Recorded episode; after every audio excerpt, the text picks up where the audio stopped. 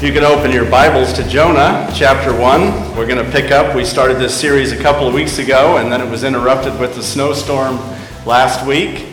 And I'm um, thankful that uh, we have 60 degree weather today and this week because I am tired of shoveling snow.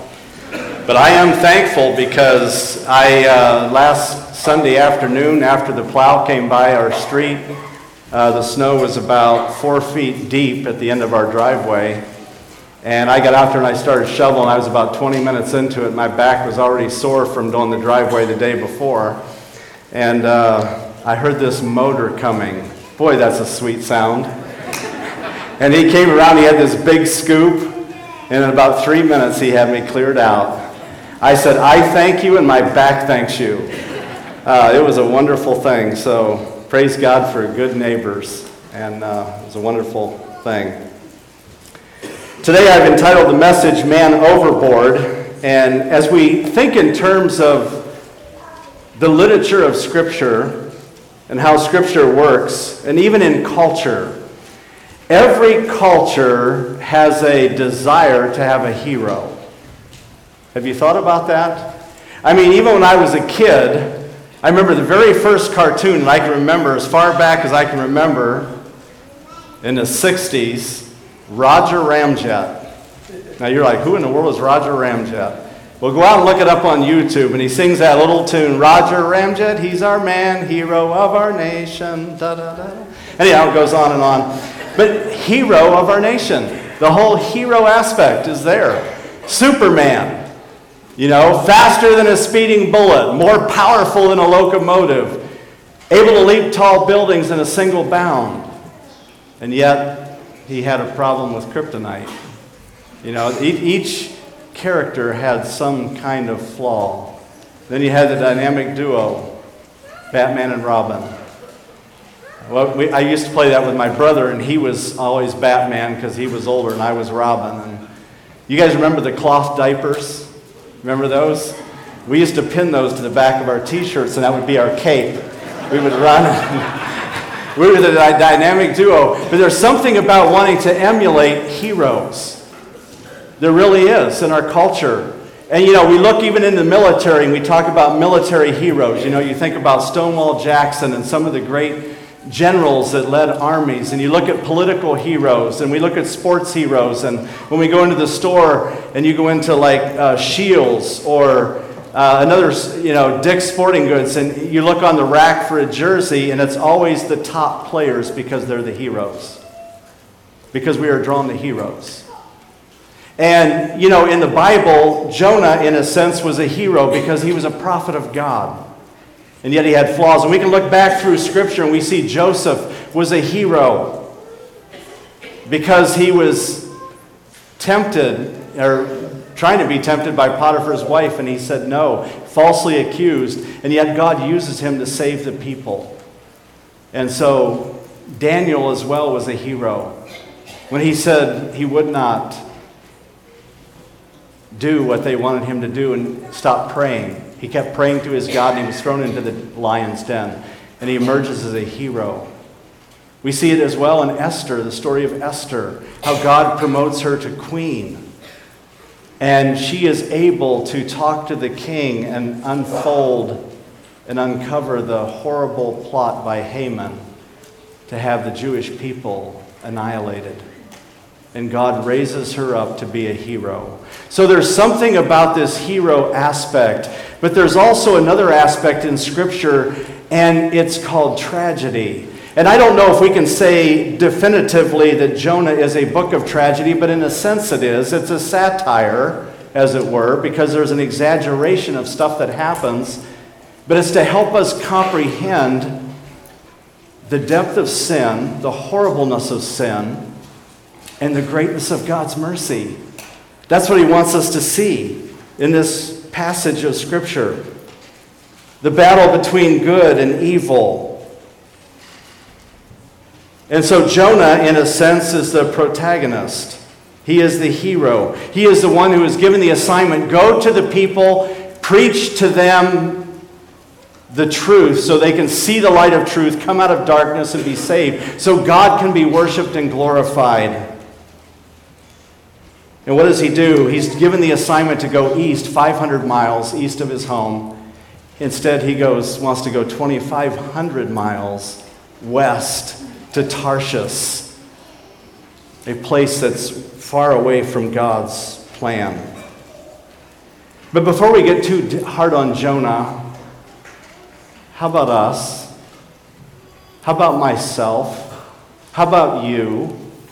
How do we respond to the assignment that God has given us? Let me ask a couple of questions. If God impressed upon your heart to go to your neighbor and share the gospel with him, would you do it? If God impressed upon your heart to witness to a person you rub shoulders with in your circle of influence, would you do it? If God impressed upon your heart to get into a spiritual conversation with a family member regarding their eternal destiny, would you do it? If God allowed you to experience a painful trial, would you ask God to show you how you might be able to use that trial for His glory? That brings it down to where we live and the assignments that God has given us. God is still looking for heroes today, spiritual heroes. Us to rise up and be the people of God who will proclaim the gospel. So, in the story of Jonah, we learn about the folly of a prophet of God. We see his folly by what he turns to, which is his own way, and what he departs from, God's way. So, the first thing I want to remind us of when we talked about this in the message of the first week was the purpose of God. God's purpose was for Jonah to go and preach the gospel, to preach salvation to these Gentiles, these pagans. It was, he doesn't like God's purpose for him. He does not agree with God's purpose for him. What was God's purpose? Not just for him to preach. God's purpose was he wanted to exercise his mercy toward them. And he was going to be the channel of mercy to these people. What does God want you and I to do with our neighbor? The person he wants us to rub shoulders with, to influence with the gospel. He wants to use us as a channel of mercy He's saying, I'm looking for some heroes who will be a channel of my mercy so that God is glorified when people come to Christ. That's what he wants from all of us. And he wanted to be able to demonstrate the same mercy that he had exercised toward the Jewish people to the Gentiles. And see, Jonah was like, you know, we're the special people, we're the ones. And it makes me wonder if you have grown up in church your whole life like I have. I think it's easy for us to become very judgmental toward people who never grew up in church, who know nothing about God, and we expect them to come in and act like us. What are we thinking? what are we thinking? If they're lost, and our speaker this weekend out at the men's attack, he grew up, he said, in a bar. His dad was an alcoholic. How in the world is he going to have any kind of concept of God unless he sees people who have the mercy of God flowing through them to him, loving him and caring about him, instead of saying, "Well, you know, it's 11:30, church is over, it's time to get to lunch." Have you looked around? Have you ministered to the people that God is bringing to us? Or what about the people in the marketplace? Are we reaching them? What is the purpose of God for us today? That He wants us to accomplish. You see, it's difficult to show mercy to someone who has hurt you. Is it not? The Assyrian people hurt the Jewish people. That's why Jonah didn't want to go. He was very much like the elder brother in the prodigal son. The elder brother, when the younger brother came home, he repented and then lived like a fool and then the father forgives him and he throws a party, and the older brother's sitting over there pouting. That's exactly the way Jonah was. He had forgotten the mercy that God had shown him. See, if a person or a group of people have acted in unjust ways against you, We feel they deserve to feel the injustice and pain that they caused. After all, doesn't Scripture say that we reap what we sow? The major problem with this is Jonah was attempting to place himself in the position of God. He wanted to be the judge and jury and decide what should happen to these Gentile Ninevites. When you and I attempt to take the place of God, we are setting ourselves up for a hard fall. God's purpose was to use Jonah as an ambassador to bring salvation to these people. And God sovereignly chose Jonah. Yeah, God could have just raised up a Gentile, but he wanted to use Jonah. And that was his plan. He wants to use us as well. Well, to move on from the purpose of God, let's go to the consequences of sin the consequences of sin. We see that Jonah runs, he's in, a, in this run for 2,500 miles to the west. And then it says in verse 4, and he's running from the presence of the Lord, which we talked about two weeks ago. You can never get out of the presence of the Lord. It's interesting that they would say that. Then the Lord sent a great wind on the sea, and a violent storm arose, and the ship threatened to break up. All the sailors were afraid, and each cried out to his own God. And they threw the cargo into the sea to lighten the ship. But Jonah had gone below deck where he lay down, and he fell into a deep sleep. The captain went to him and said, How can you sleep? Get up and call on your God. Maybe he will take notice of us, and we will not perish. Then the sailors said to each other, Come, let us cast lots to find who is responsible for this calamity. And they cast lots, and the lot fell on Jonah. So they asked him, Tell us who is responsible for making all this trouble for us. What do you do? Where do you come from? What is your country? From what people are you? He answered, I'm a Hebrew, and I worship the Lord, the God of heaven, who made the sea and the land. This terrified them, and they asked, What have you done? They knew he was running away from the Lord because he had already told them so. We see the consequences of his sin not only impacting him, but other people. And one of the lies of the enemy is, Well, this is only impacting me. If you think that sin only impacts you, you are greatly deceived. It impacts everybody around you. Jonah was deceived. Is that not coming up? I don't see it there. Jonah, oh, that's right, I don't have that one on there. Jonah was deceived in his rebellion. He somehow came to believe that he could sin against God, listen, and get away with it. Have you ever felt that way?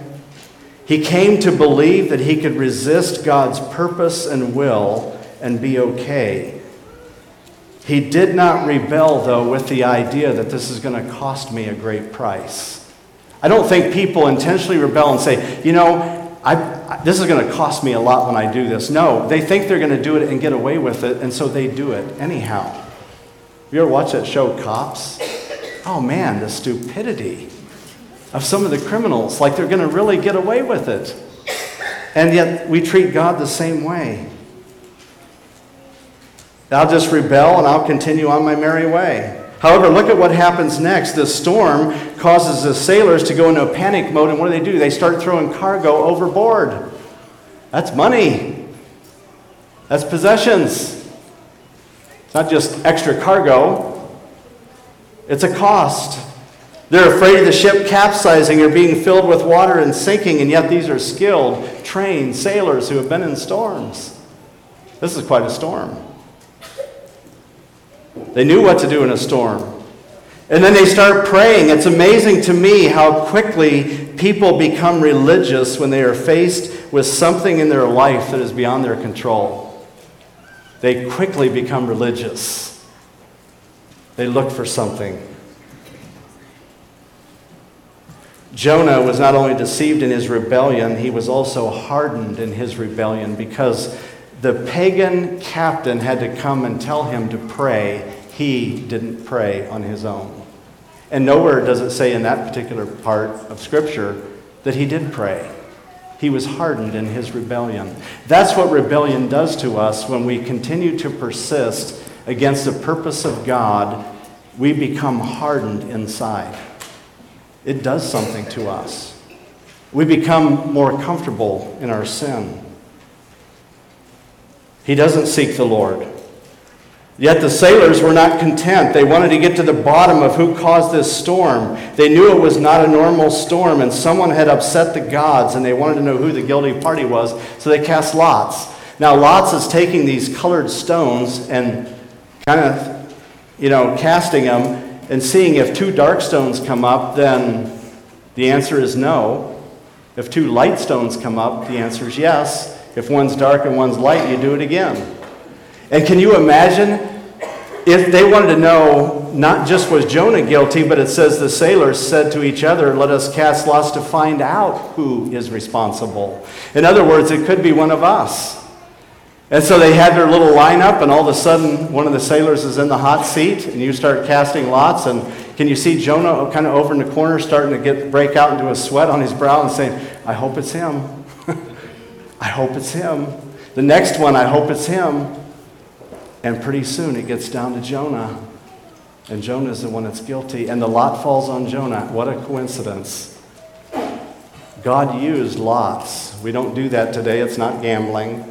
It was something that they, they used. We don't do that today because we have the Holy Spirit to guide us and lead us. But the lot came to Jonah.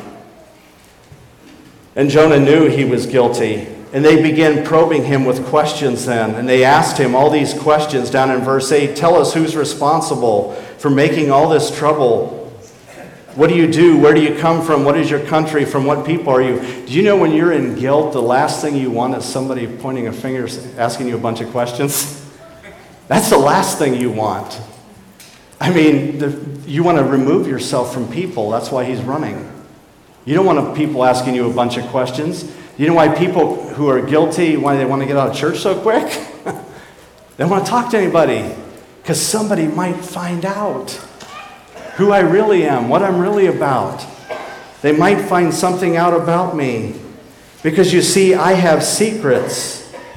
And by asking questions, it may uncover my secret. And so we run from relationships. And we think we can keep the secret, but we can't. Saul thought he could keep the secret when he went in and he was told to destroy the Amalekites. And he decided to keep some of the sheep and cattle and for himself. And, and then Samuel was like, What's that bleating of sheep I hear in the background? I mean, you can't hide the secret. Here's what the psalmist said For when I kept silent, my bones wasted away. It, secrets do something to us internally. It takes a lot of emotional and physical energy to keep a secret, to live a double life, to live a hypocritical life. That's what Jonah was doing. Because you see, he was saying one thing with his life and another thing with his lips. He wasn't being a man of integrity and he was hiding the secret. He says, through my groaning all day long. I mean, it just haunts you day after day, night after night. For day and night, your hand was heavy on me. My strength was dried up as by the heat of summer. That's what the conviction of sin will do in a person's life. And so then you have to have another coping mechanism, and then people will turn to alcohol or drug or some other form of addiction to deal with the anxiety that the sin has caused. Keeping secrets is very draining. Achan was an example as well. He kept a Babylonian garment and 200 shekels of silver and a bar of gold, and he hid it in his tent. David secretly sinned with Bathsheba and tried to cover it up by having her husband return from the battle. And when that plan failed, he sent him out to have him murdered to cover up his sin, his secret.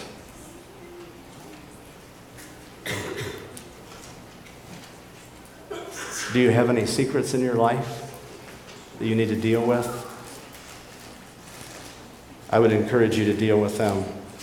I want to talk about four keys to overcoming rebellion. Because this is what we see in the life of Jonah that he was rebelling against the purpose of God. Four keys to overcoming rebellion. And if we do these, we will be in a place where God wants us to be. The first one is a correct view of God. You see, Jonah, while he had his theology right in his head, he did not have it right in his heart. There are a lot of people who can quote scripture and they know their theology and they've got it all straight up here and they know their P's and Q's and they dot the I's and cross the T's, but they do not have the theology of God right in their heart. That God is merciful and loving and kind, that He is sovereign.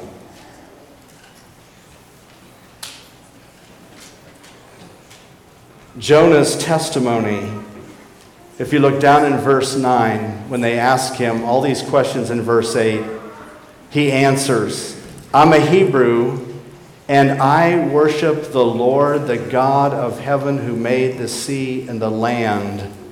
Was he really worshiping God at that time? He said so, but his life was saying something else. And there's a problem when we have a discrepancy in our life between what we say and what we do. And God has a problem with that.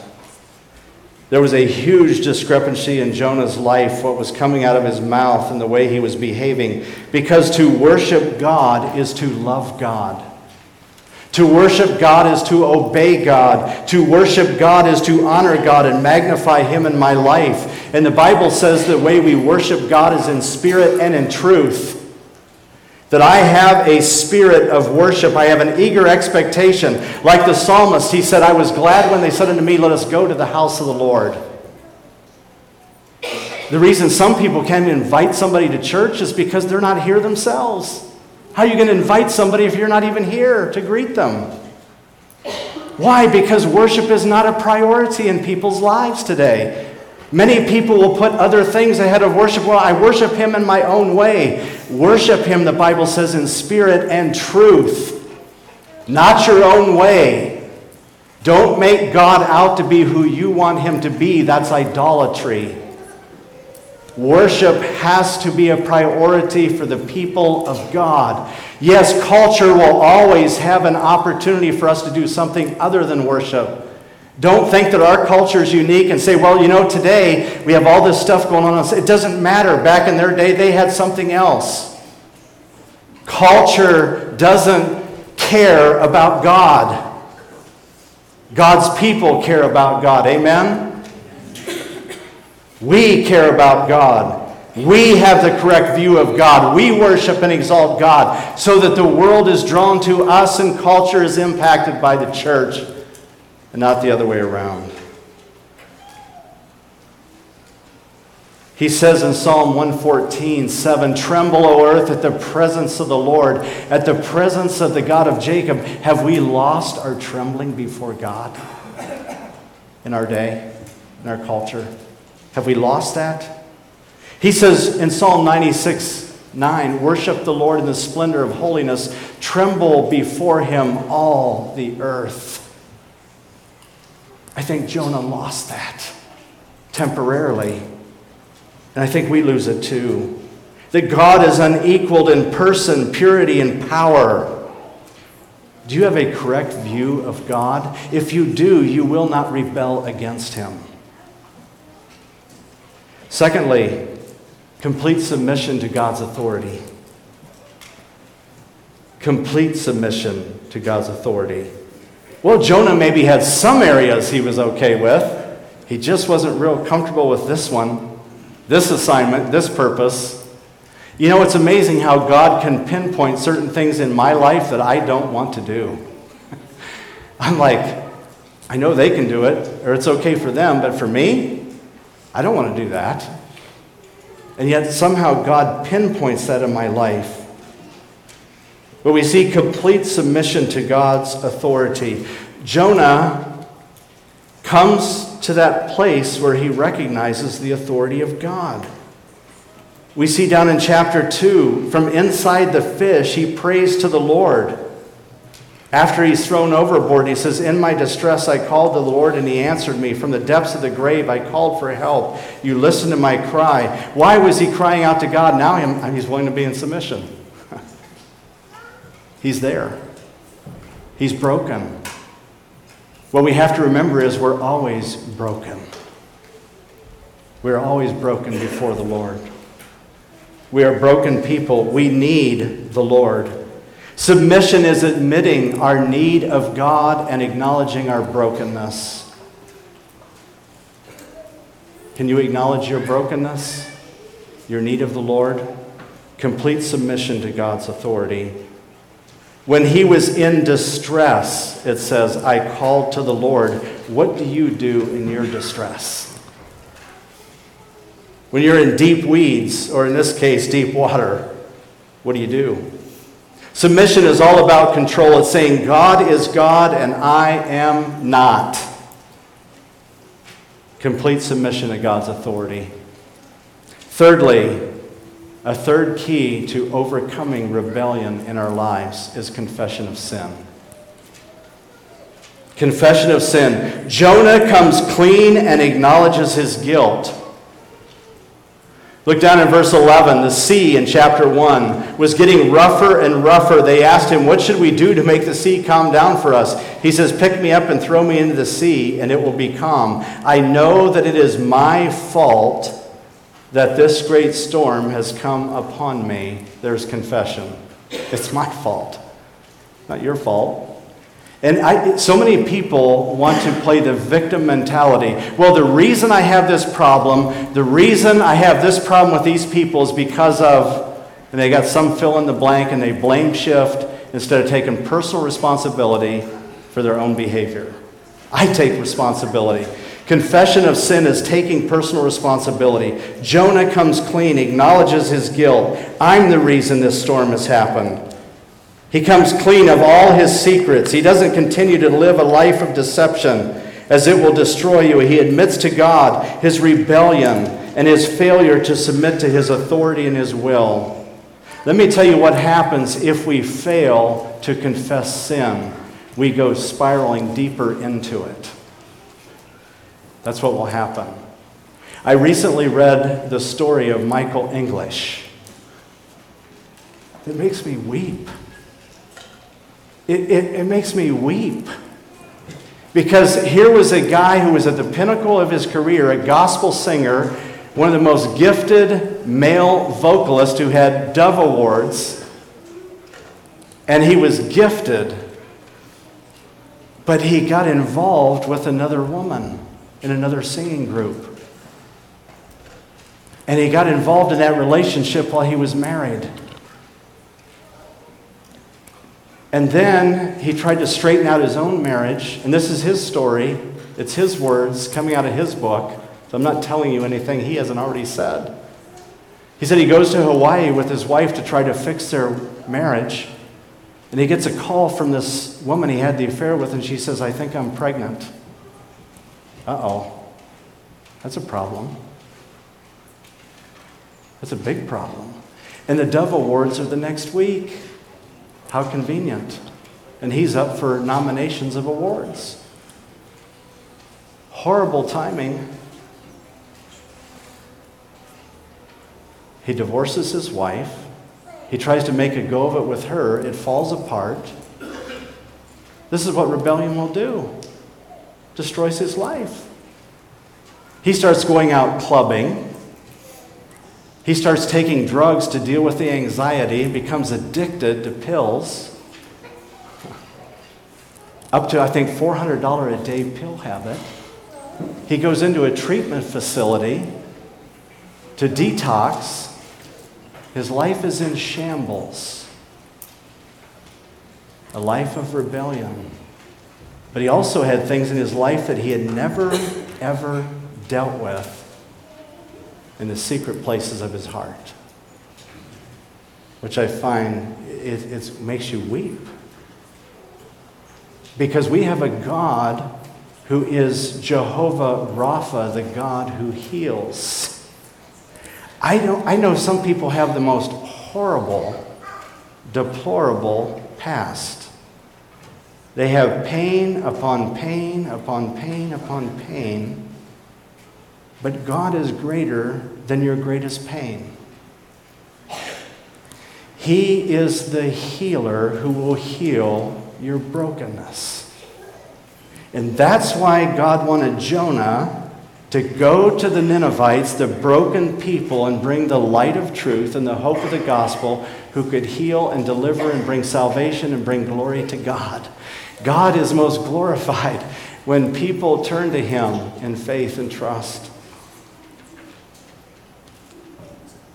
But I like how the story conclu- continues with Michael English because he named his book, the book is titled The Prodigal Comes Home My Story of Failure and God's Story of Redemption. God brought him back. But you know what, what, what another interesting point that I, I found in the story as I was reading through it is he had been singing on stage for years all these gospel songs.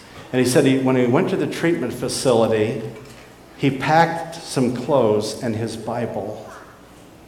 And he said when he got to the treatment facility, he pulled his Bible out and opened it, and it was the first time in years he had opened the scripture. See, his life was saying one thing, and his words were saying something else. Confession of sin, but when he came clean, the relief that came to his heart was amazing.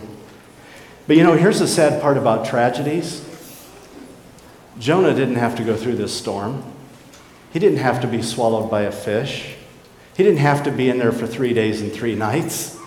He could have just gone. But that's where tragedy comes in because he chose not to. He chose to rebel. And when we choose to rebel, we face consequences that can be so devastating. And I hope if you hear my voice, young people, middle aged people, see, I've been in ministry 20 years, I know how it works.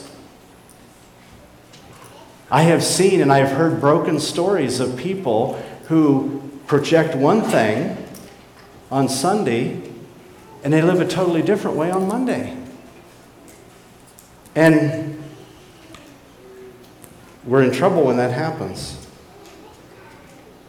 God is able because He's a God of mercy. Let me go to the fourth one quickly. Cultivate a thankful heart. Cultivate a thankful heart. God provides this fish to swallow Jonah. He's there for three days and three nights. He cries out to the Lord. The God hears him and answers. And notice how devastating it is. Look down in verse 3 of chapter 2. You hurled me, he's talking about God, into the deep, into the very heart of the sea, and the currents swirled about me. All your waves and breakers swept over me. I said, I have been banished from your sight.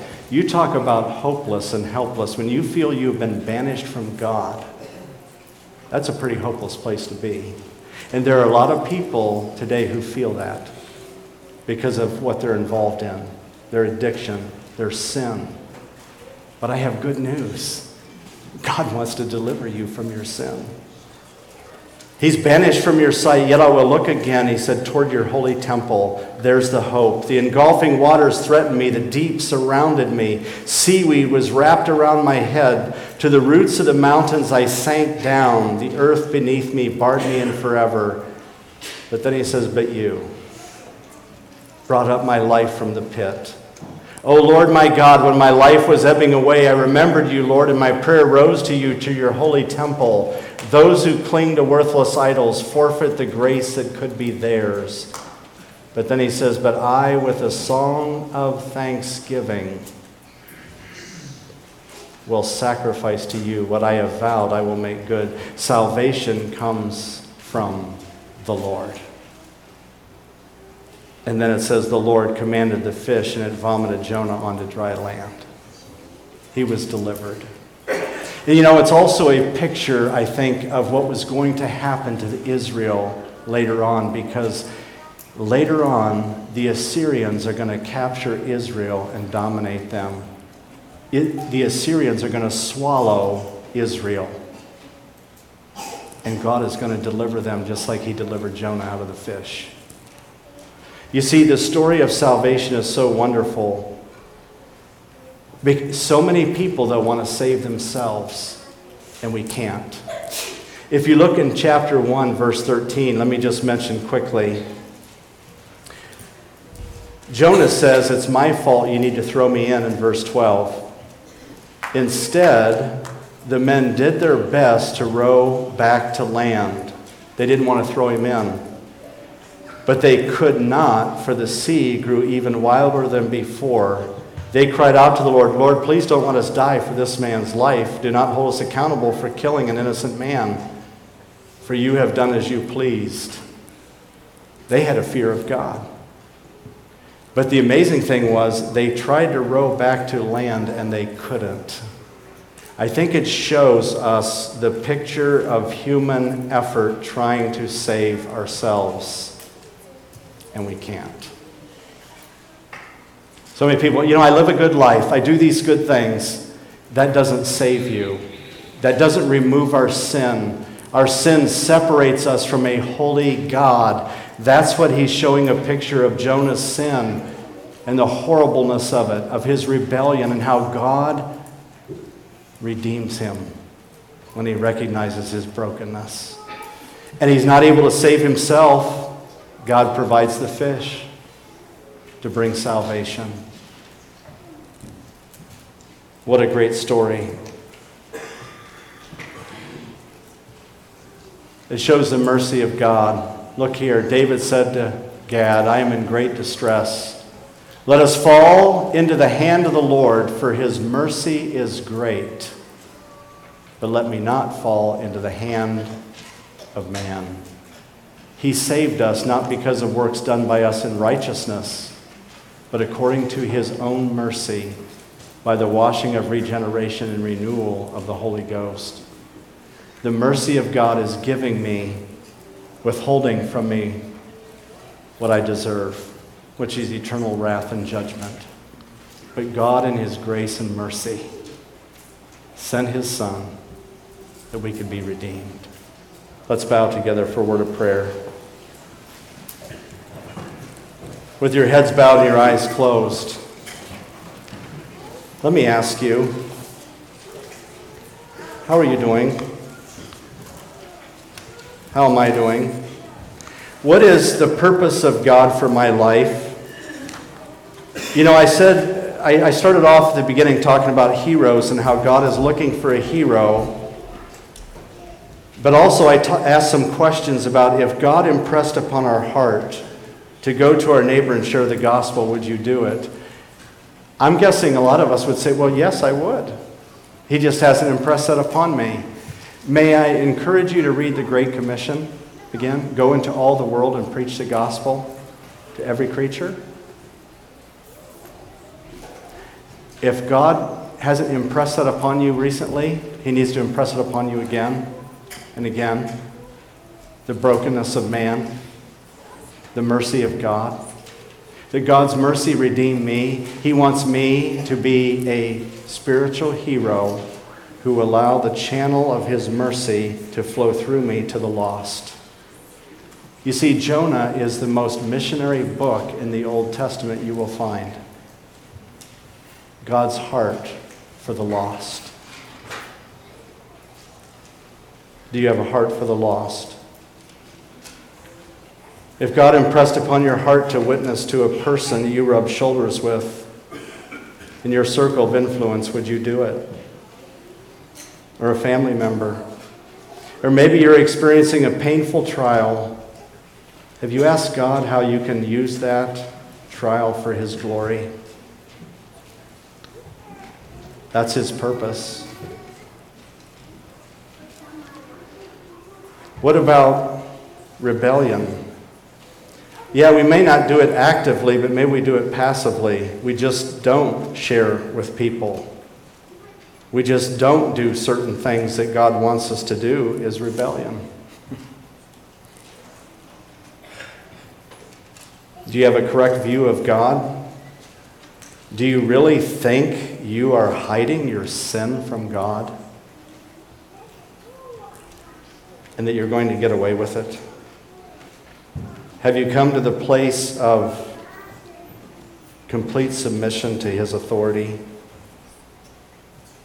And you've confessed your sin to the Lord? And you have a thankful heart? Thankfulness is such a key. Our speaker even addressed that this weekend as well.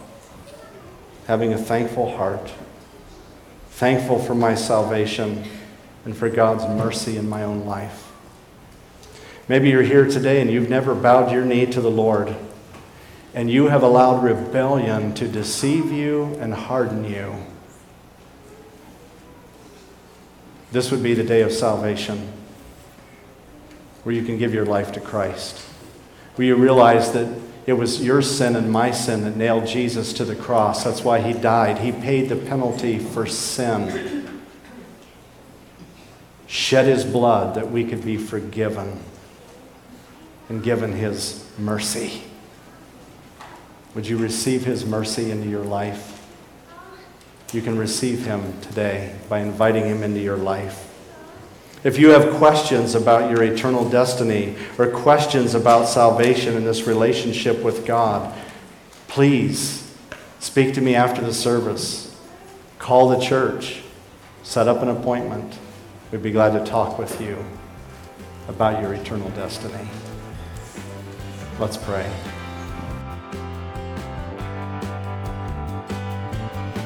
We hope you've enjoyed today's message If you would like to know more about Bethesda Church, you can check us out on the web by going to our website, which is BethesdaMB.org. That's Bethesda, M as in Mary, B as in boy, dot org. Or check us out on Facebook by searching for Bethesda Church of Huron. Have a blessed day.